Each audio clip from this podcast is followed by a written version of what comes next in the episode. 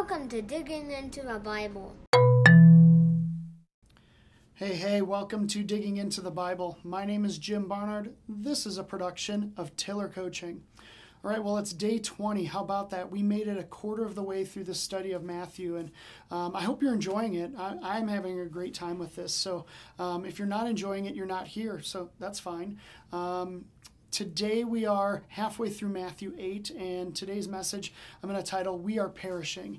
Uh, you'll see why here in a moment. Uh, with that, let's go ahead and dig into Matthew chapter 8, starting at verse 14. And when Jesus entered Peter's house, he saw his mother in law lying sick with a fever. He touched her hand, and the fever left her, and she rose and began to serve him. That evening they brought to him many who were oppressed by demons, and he cast out the spirits with a word and healed all who were sick.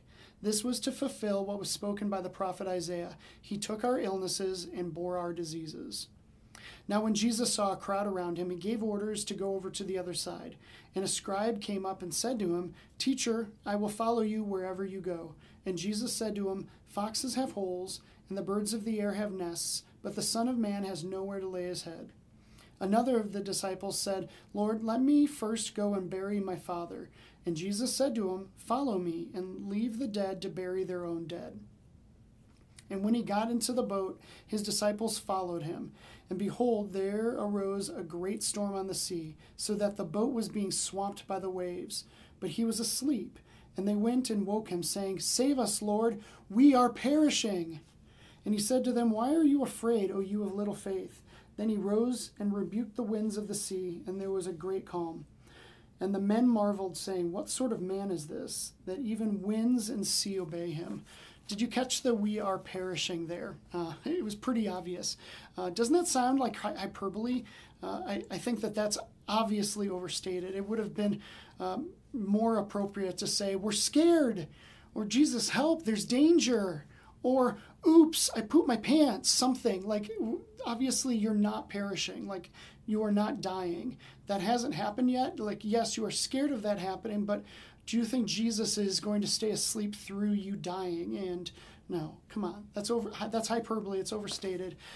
Why do we always take the negative to the extreme? Man, I do this myself, you know, like I'm I'm so hungry I could die or man, I just feel like death today. Like we always seem to take the negative to the next level. Um, today's reading reinforces what is obviously wrong in the world, like illnesses, diseases, funerals, storms. Uh, maybe we are perishing, but I don't know. What if we were better at, at giving hyperbole to the positive as opposed to the negative? You know, that would probably feel a lot like celebrating. And uh, that brings me to one of my favorite books. It's by a dude named Richard Foster. Shout out. Uh, this book is called Celebration of Discipline. Basically, the premise of this book is that the spiritual disciplines are essential uh, to, to help us feel close to God, to help us be connected to Him. The most important discipline, though, is celebration. It is the discipline that makes all the other disciplines good. Um, and I want to just read a, a little excerpt here because I think that this is so great. Far and away, the most important benefit of celebration is that it saves us from taking ourselves too seriously. And don't you think the disciples were starting to take themselves too seriously? We're perishing. Okay, come on, slow down. Like everything's going to be okay. But the the negative hyperbole like tends to get us to a point where we're taking ourselves too seriously. Celebration is the antidote for that. Um, he goes on to say, of all people, we should be the most free, alive, and interesting.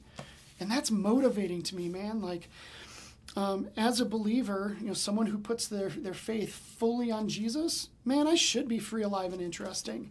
Um, anything less, man, I'm doing it wrong. um, you know, I want to be about that. I, I think I would generally be happier if I celebrated more. I think my Heavenly Father would be more pleased with me.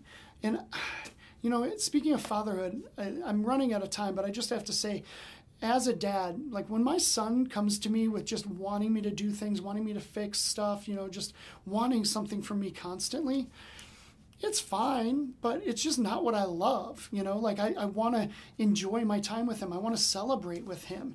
Um, I think our Heavenly Father wants the same thing from us. Like, He's happy to fix our problems, but if that's all we do, if that's all we come to Him with, I don't know. It just, it probably feels a little lackluster to Him. And it, I, I would say for my son, it probably ends up feeling lackluster to him if all I'm doing is, is solving problems and not celebrating with him. So I don't know. I think God can handle our negativity. Um, I just don't know if I can. I think it might be killing me. All right, I'm over time. Thanks for watching. Thanks for listening. I look forward to seeing you tomorrow as we finish up Matthew 8 and into Matthew 9. I will see you then.